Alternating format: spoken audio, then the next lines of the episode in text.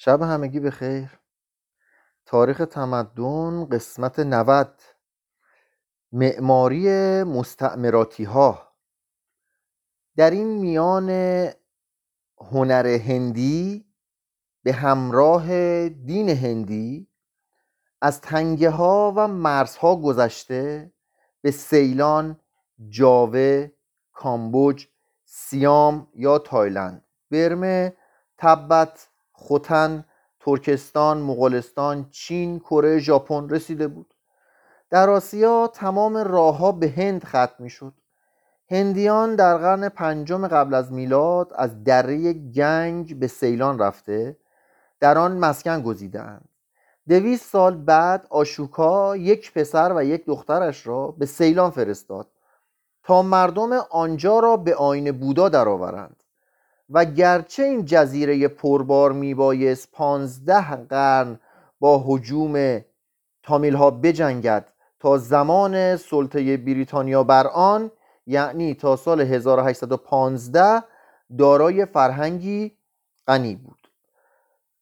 هنر سیلانی با ساختن داگوبا آغاز شد و آن نیایشگاه یا بقعه گنبدداری است برای نگاهداری بقایای پارسایان که به ستوپاهای بودایی شمال میماند.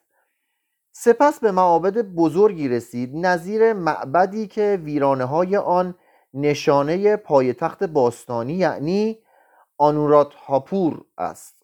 برخی از زیباترین مجسمه های بودا و آثار هنری بیشمار پدید آورد و وقتی که آخرین شاه بزرگ سیلان یعنی کیرتیشری راجاسینکا معبد دندان را در کندی ساخت. این هنر موقتا پایان یافت. از دست دادن استقلال طبقات بالا را به نیستی کشاند و آن حمایت و ذوقی که انگیزه لازمی برای هنرمند بود و نگاه داشت او را فراهم می آورد از سیلان ناپدید شد. عجب که بزرگترین معابد بودایی که برخی از پژوهندگان آن را بزرگترین معابد تمام جهان می‌خوانند نه در هند بلکه در جاوه است. در قرن هشتم سلسله شیلیندار... شیلیندرای سوماترا جاوه را فتح کرد و آین بودا را دین رسمی قرار داد و هزینه بنای معبد عظیم برود و بودور یعنی بوداییان بسیار را تأمین کرد. وسعت خود معبد متوسط است و طرح خاصی دارد به این معنا که یک استوپای گنبددار کوچک است که پیرامونش را 72 استوپای کوچکتر گرفته است که همه در دوایر متحد المرکزی آرایش یافتند. اگر تمام معبد به همین خط شود شاید دور چیزی جالب نبود. عظمت این بنا در پایه آن است. پایه آن شانزده ممیز سی و هفت صدم متر مربع است. مستبه عظیمی است با هفت طبقه که از پایین به بالا رفته رفته کوچکتر می شود و در هر نبش آن تاخچه هایی برای مجسمه تعبیه شده و مجسمه سازان بورودورو ببخشید بودور 436 بار پیکر بودا را تراشیدند.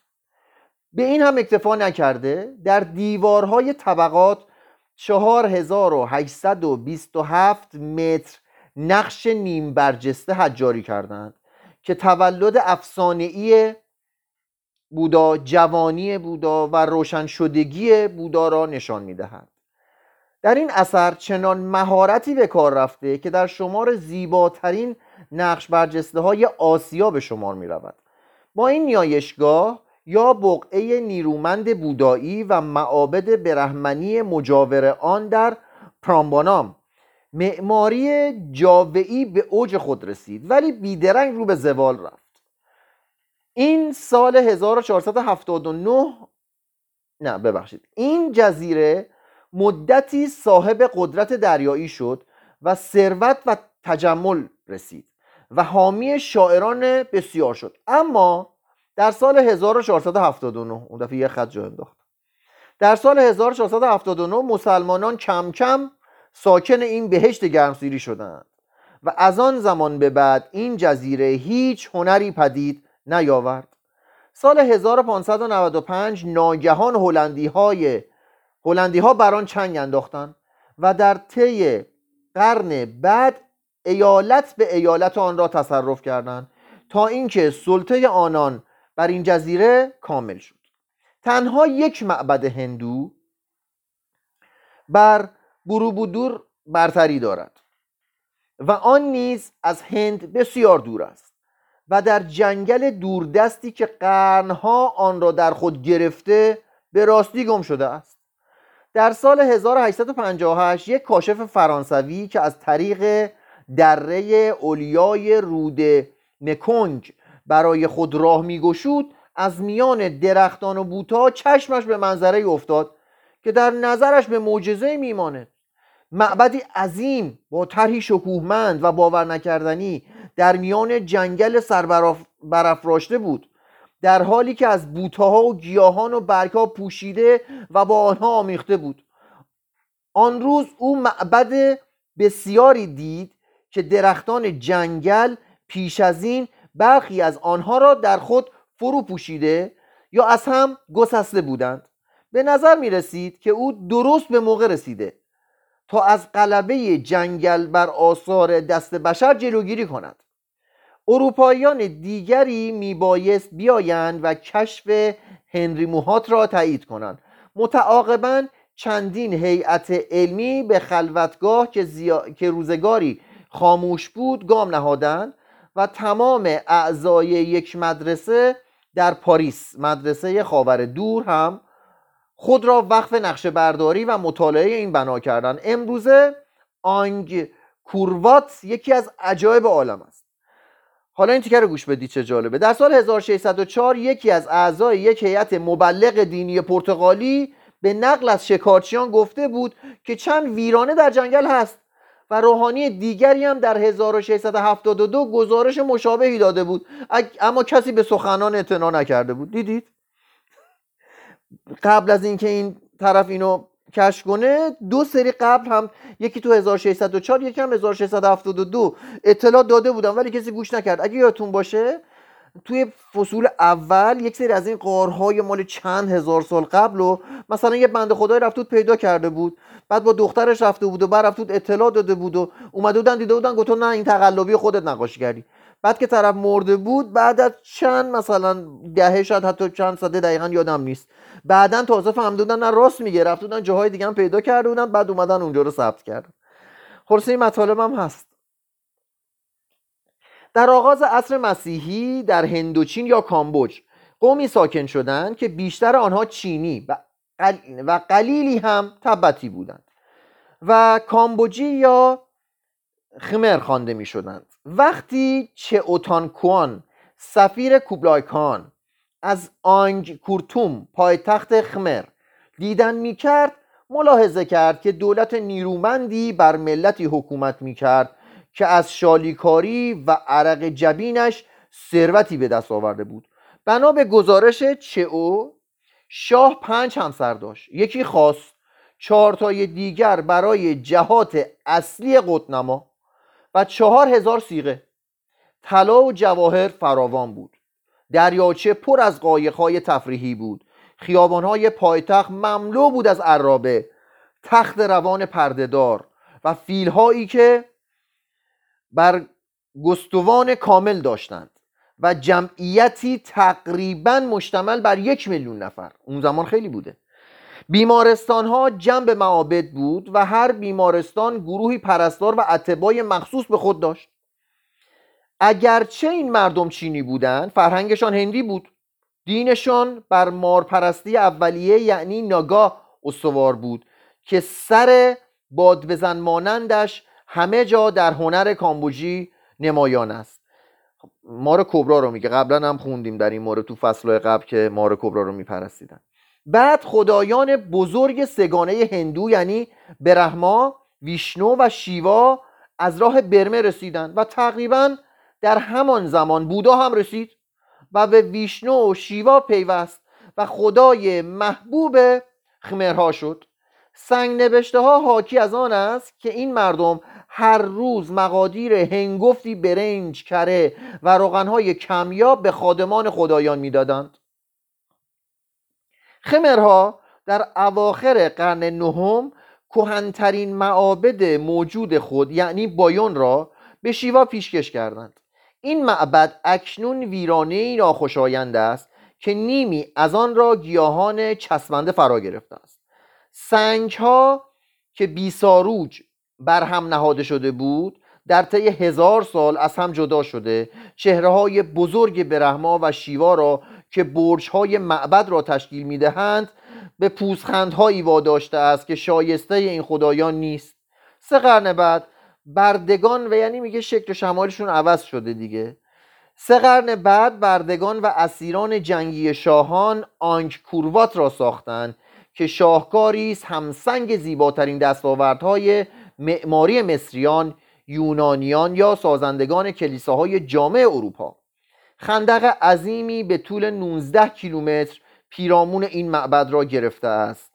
بر این خندق پل سنگ فرشی زدند که ناگاه های بازدارنده سنگی از آن نگاهبانی می کنند بر این خندق چندین پل هست که نرده های ناگاه دارند. جمله معلف طوری است که به نظر می رسد فقط یک پل روی خندق خندق آنگ کورتوم هست. مثلا دروازه پیروزی و دروازه شرقی هر دو نرده های ناگاه دارند. این تیکه مال پاورقی بود از مترجم. بعد از آن راهروی مزینی هست. سپس تالارهای بزرگ که نقش برجسته های آنها دوباره از داستانهای مهاپاراتا و رامایانا سخن می‌گوید. سپس به خود آن بنای باشکوهی می‌رسیم که آن را بر بنیاد پهناوری برآورده و طبقه به طبقه به شکل حرم مسطحی بالا بردند. بر فراز این طبقات محراب خدایان قرار دارد که دارای 60 متر ارتفاع است. در اینجا عظمت بنا از زیبایی آن نمیکاهد بلکه به آن جلالی چنان پرهیبت میبخشد که بیننده غربی را تکان می‌دهد و از شکوه دیرین تمدن شرق در افق زمیرش پرده ای نمایان می‌سازد. انسان می‌تواند در خیال خود جمعیت انبوه آن پایتخت را ببیند. برده ها دسته دسته سنگ های گران را می‌کشند میشکنند و به بالا می‌برند. صنعتگران نقش بر جسته و مجسمه حجاری می‌کنند گویی که زمان هرگز برای آنان پایان نمیپذیرد. روحانیان مردم را میفریبند و تسلا می‌دهند. از همون زمان روحانیان کارشون بوده که مردم بفریبند. دیواداسی ها که همچنان بر گرانیت مجسم شدهاند مردم را میفریفتند و مایه تسلای روحانیان بودند. دیواداسی که یادتونه چی بود؟ یادتون نیست من روم نمیشه دوباره بگم. اشرافیت مغرور کاخهایی می ساختند مثل فینین آکاس با محتابی تشریفات بزرگش و شاهان قدرتمند و بیره با کار دیگران. برتر از همه قرار می گرفتند. شاهان که به بردگان فراوان نیاز داشتند دست به جنگ های بسیار می زدند. اغلب پیروز می شدند اما نزدیک به آغاز قرن سیزدهم همزمان با نیمه راه زندگی دانتا سپاهیان سیام یا تایلند خمرها را شکست دادند. شهرهایشان را غارت کردند و از معابد و کاخهای باشکوهشان ویرانه ها به جا گذاشتند امروزه چند جهانگر در میان سنگ های از جا در رفته میگردند و نظاره می‌کنند که چگونه درختان ریشه ها یا شاخه های خود را که آرام آرام رخته می‌کنند صبورانه در شکاف سنگ ها فرو می نشانند و آهسته آهسته آنها را از هم می شکافند چون سنگ نه تمنا دارد و نه می‌تواند ببالد. چه اوتاکوان از کتاب های بسیاری سخن می‌گوید که مردم که مردم آنگکور نوشته بودند. اما برگی از آنها نمانده است. آنان نیست چون ما اندیشه های از میان رفتنی را بر اوراق فناپذیر می نوشتند و اکنون آن آثار فناپذیر فناپذیر همه فناپذیر همه از میان رفته است. نقش برجسته های شگفتانگیز مردان و زنانی را نشان می‌دهد که پرده و تور بر خود کشیده اند تا آنان را از گزند پشه و خزندگان لزج در امان بدارند. آن مردان و زنان همه رفتند و تنها بر سنگ ها مانده اند پشه ها و مارمولک ها ماندند البته اون پشه ها و مارمولک ها نیستن اینا هم اجداد پشه ها و مارمولک ها نزدیک به آن در سیام قومی که نیمی تبتی و نیمی چینی بودند به تدریج خیمرهای فاتح را بیرون راندند. و خود تمدنی بر اساس دین و هنر هندی پیافکنده بودند. سیامی ها پس از فتح کامبوج در محل یک شهر باستانی خمرها پایتخت نوعی به نام آیوتهایا ساختند و سلطه خود را از این پایتخت گسترش دادند تا در حدود سال 1600 که امپراتوریشان برمه جنوبی کامبوج و شبه جزیره مالایا را شامل شد. تجارتشان در شرق به چین و در غرب به اروپا رسید. نقاشانشان دست نوشته ها را مصور می کردن چوب را با لاک رنگ می کردن ظروف چینی را به سبک چینی می پختن و بر ابریشم های زیبا قلاب دوزی می کردن و گاهی هم مجسمه هایی می تراشیدن که برتری بی همتایی داشت. در فراز و نشیب های روزگار مردم برمه آیوتهایا را تصرف کردند و آن را با تمام هنرش نابود ساختند. سیامی ها در پایتخت جدیدشان بانکوک پاگودای بزرگی ساختند که کسرت آرایش آن نمی‌تواند زیبایی طرح آن را کاملا بپوشاند. برمی ها در شمار بزرگترین سازندگان آسیا بودند. آنان که از مغولستان و تبت به این کشزارهای حاصلخیز فرود آمدند تحت تاثیرات هند قرار گرفتند و از قرن پنجم به این سو مجسمه های فراوان بودایی ویشنو شیوا و استوپاهای بزرگی پدید آوردند که در معبد باشکوه آناندا به ذروه کمال رسید و این یکی از پنج هزار پاگودای پای تخت باستانی آنها یعنی پاگان است. کوبلای کان پاگان را غارت کرد. و مرکز حکومت برمه مدت 500 سال از این پایتخت به آن پایتخت در تغییر بود. مدتی ماندالای به عنوان کانون حیات برمهی رونق یافت و آشیان هنرمندانی شد که در بسیاری از زمینه ها به زیبایی دست یافتند. از قلاب دوزی و جواهرسازی گرفته تا بنای کاخ شاهی که خود نشان می‌داد آنان با چوب شکننده چه ها که نمی کنند انگلیسی ها که از رفتار با های مبلغان و بازرگانان خود ناخشنود بودند در سال 1886 برمه را تحت سلطه خود گرفتند و پای تخت را به رانگون کوش دادند و این شهر تسلیم نفوذ انضباطی نیروی دریایی امپراتوری شد.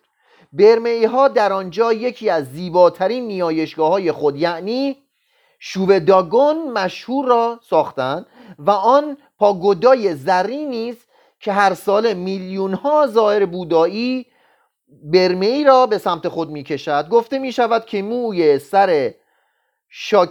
شاکیامونی یعنی بودا در این معبد قرار دارد.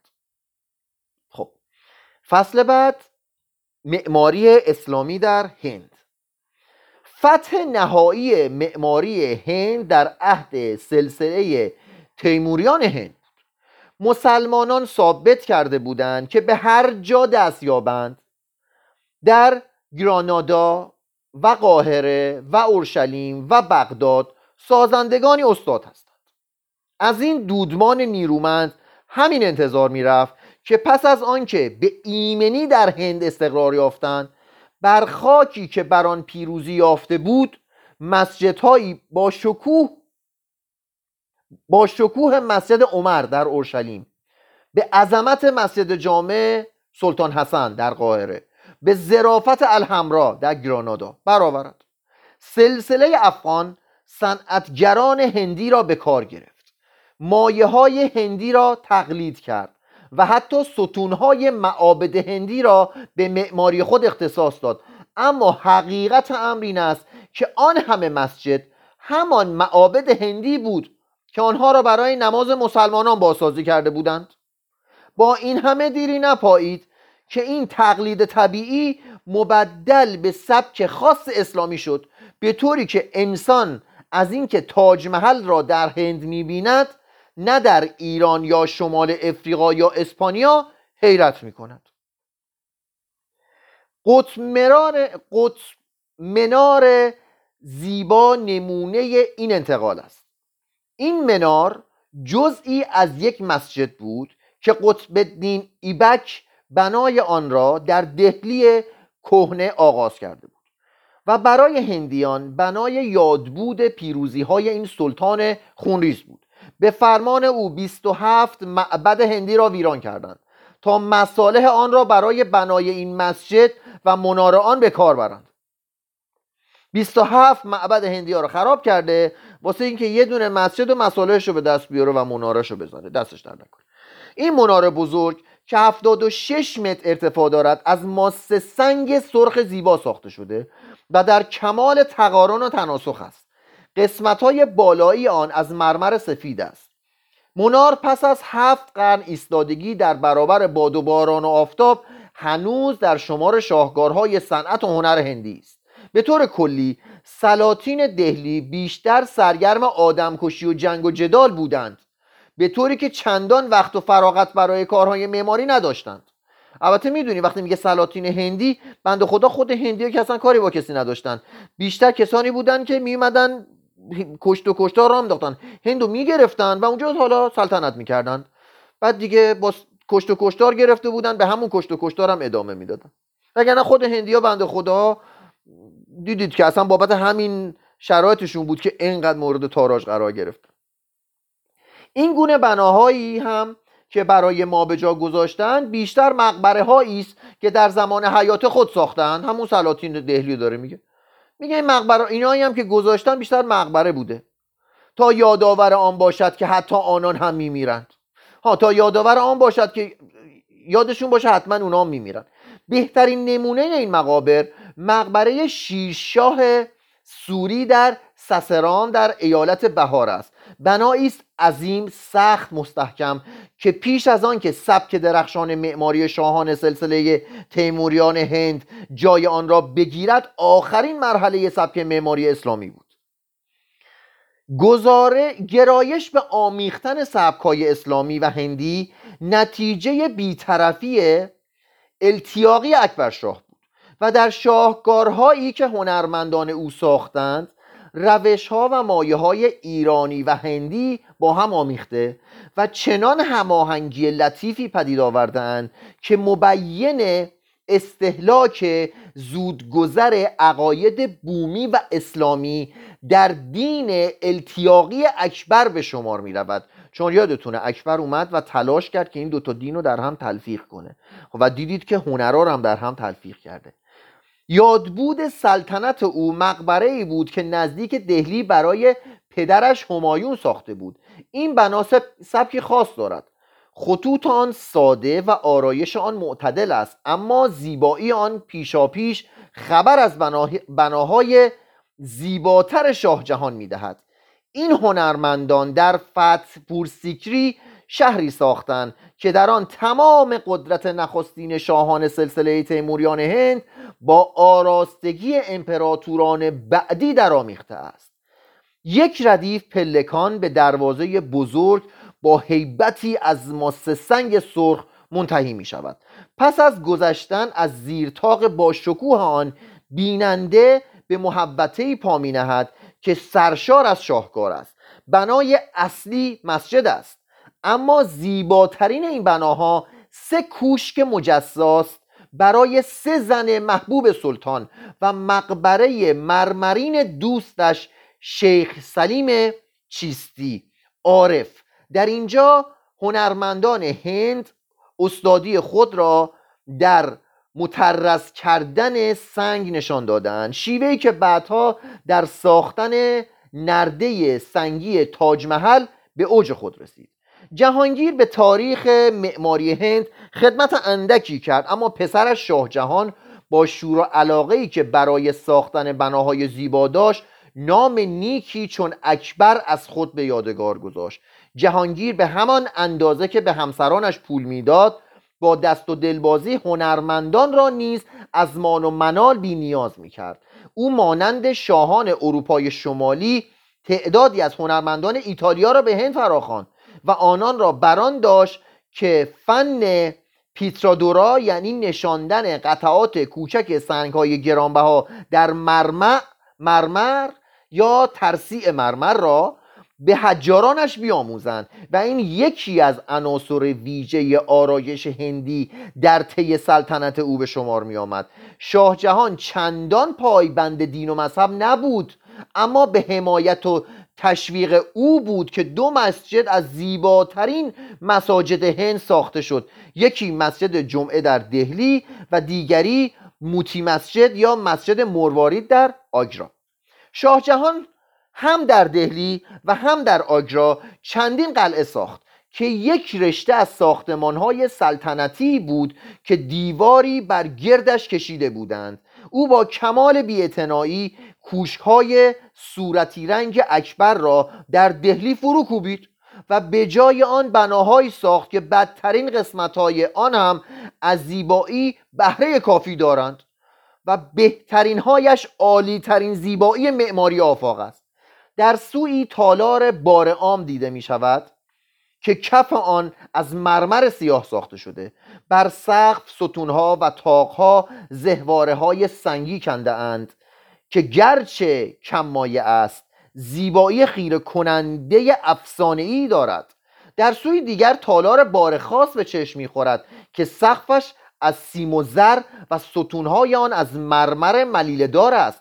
تاقهای آن به شکل نیم دایره گوشهداری است متشکل از نیم دایره, های گلمانند کوچکتر. شهرت تخت تاووس آن عالمگیر بود و بر ترسیع گرانبهای دیوارش هنوز این بیت پرقرور شاعر فارسیگو را دارد. اگر فردوس بر روی زمین است همین است و همین است و همین است. هنگامی که می‌بینیم بزرگترین مورخان معماری در وصف کوشک شاهی در دهلی می‌گوید که مساحتی دو برابر بنای عظیم اسکوریال ساختمان عظیمی است از جنس گرانیک که فیلیپ دوم پادشاه اسپانیا آن را در قرن 16 در نزدیکی مادرید ساخته است. شامل یک قصر کلیسا و دیر. نزدیک مادرید. خلاصه. داره میگه که اون مقایسش می‌کنن با یه همچین بنای عظیمی. با تمام بخش های وابسته به آن در آن زمان با شکوه ترین کاخ شهر شرق و شاید جهان به شمار می آمد برای ما تصور مختصری از قنای هند در عهد سلسله تیموریان حاصل می شود قلعه دهلی در اصل 52 کاخ داشت که فقط 27 تا از آنها باقی مانده. و دوره شورش سپاهیان که پادگان به تنگ آمده بریتانیایی به آن پناه برد و چندین کاخ آن را با خاک یکسان کرد تا جا برای مهماتشان باشد. چه قارت ها که نشد. مسلمان ها اومدن داغون کردن. بعد حالا بعد مسلمان ها اومدن ساختن. بعد دوباره نصف دیگه بریتانیا اومدن خراب کردن. یعنی هند چی کشیده؟ قلعه آجرا اکنون ویرانه است. این اشتباه غمانگیز شاه جهان بود که این کاخهای زیبا را به شکل قلعه نظامی در آورد. وقتی که بریتانیایی ها در سال 1803 آگرا را محاصره کردند ناگزیر توپهایشان را رو به قلعه روانه کردند. هندی ها چون دیدن گلوله های توپ به خاص محل یا تالار بار خاص می‌خورد تسلیم شدند. چون اونجا واسهشون مقدس بوده. تا دیدن جای مقدسشون داره خراب میشه گفتن باشه تسلیم تسلیم. میاندیشیدند که زیبایی گرانبهاتر از پیروزی است. کمی بعد وارن هستینگز حمام کاخ را درآورد تا به جورج چهارم هدیه کند و سایر قسمت های این بنا را لورد ویلیان ویلیام بنتینگ فروخت تا به درآمد هند کمک کرده باشد. این همین الان که دارن کاخا رو لباس ها و نمی‌دونم ظروفش رو میفروشن. حالا یعنی کاملا معلومه. یه خارجی وقتی میاد توی کشور دیگه شروع می‌کنه همه چیز رو بفروختن. و تنها از روی حدس و گمان می‌توان به جلال دیرین آن پی برد. در میان باغهای فراوان قلعه این بناها را ساخته بودند. مسجد مروارید مسجد گوهر تالار بار عام تالار بارخاص تخت تاووس حمامهای شاهی تالار آینه کاخهای جهانگیر و شاهجهان کاخ یاسمن نورجهان و آن برج یاسمن که امپراتور اسیر یعنی شاهجهان از آن از فراز رود جامنا به مقبره یعنی تاج محل مینگریست که برای همسر محبوبش ممتاز محل ساخته بود. اینا رو توی قسمت های قبل چند هفته پیش خوندیم اگه خاطرتون باشه. در سراسر جهان این مقبره را به نام مختصر شده ملکه یعنی تاج محل می‌شناسند. بسیاری معماران آن را کاملترین همه بناهای معمور امروز روی زمین دانستند. طرح آن را سه هنرمند کشیدند. یکی ایرانی به نام استاد ایسا شیرازی یکی ایتالیایی به نام او و یکی فرانسوی به نام آستون دبردو. و گویا در شکل پذیری آن هیچ هندو سهم نداشت.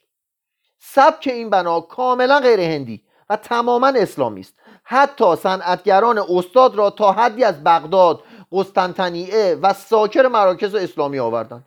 مدت 22 سال 22 هزار کارگر را بر تاج محل به بیگاری کشیدند و اگرچه مهاراجه جیپور مرمر آن را به شاه جهان هدیه کرده بود باز این بنا و متعلقات آن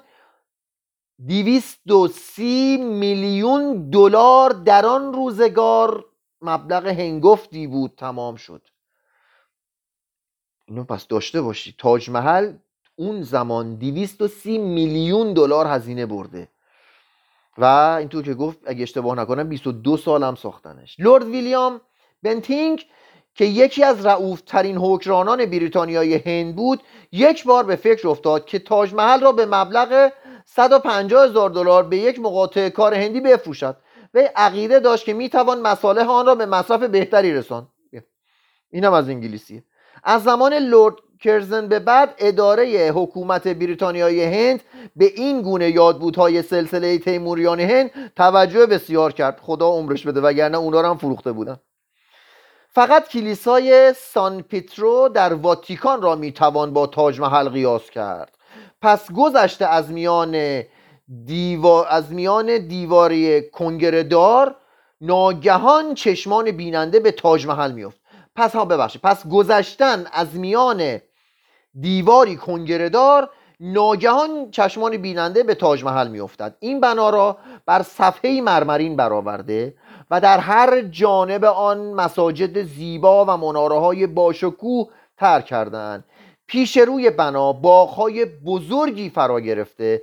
در میان آن استخر بزرگی ساخته شده که عکس واژگونه تاج محل در آبهای آن بیننده را کاملا مجذوب و مفتون می کند یه چیزی مثل چلستون و هر قسمت این بنا از مرمر سفید فلزهای گرانبها یا سنگهای پربهاست. بنا دوازده پهلو دارد که چهار پهلوی آن مدخل است. از هر گوشه آن منارعی باریک سر برافراشته و سقف آن را گنبدی تشکیل می دهد که میله بر فراز آن جای گرفته. مدخل اصلی که روزگاری درهای توپر سیمین داشت اکنون متشکل از سنگهای مرمری مترز است. بر دیوار یا خط زرین. آیاتی از قرآن کریم ترسی شده که یکی از آن آیات پرهیزکاران را به باغهای بهشت دعوت می کند درون بنا ساده است. شاید به این دلیل که دزدان هندی و اروپایی در قارت جواهرات بیشمار و به یغما بردن زریح طلای گوهراگین آن که روزگاری پیرامون های سنگی شاه جهان و ممتاز محل را گرفته بود از همکاری و تشرک مساعی با یکدیگر دریغ نورزیدند خلاصه میگه توش ساده است شاید حالا بوده دزدیدن بردن خوردن.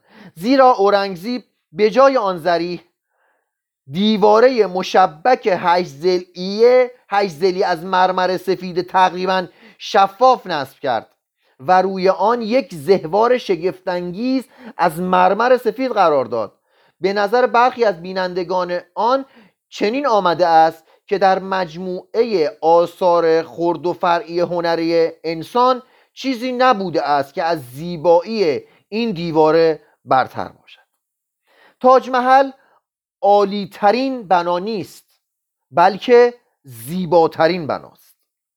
هنگامی که از آن دور می شویم جزئیات ظریف آن از نظر پنهان می شود و دیگر شوکتی ندارد بلکه فقط منظره آن به دل می نشیند تنها اگر از نزدیک به آن نگاه کنید آشکار می شود که کمال زرافت آن هیچ تناسبی با حجم بنا ندارد.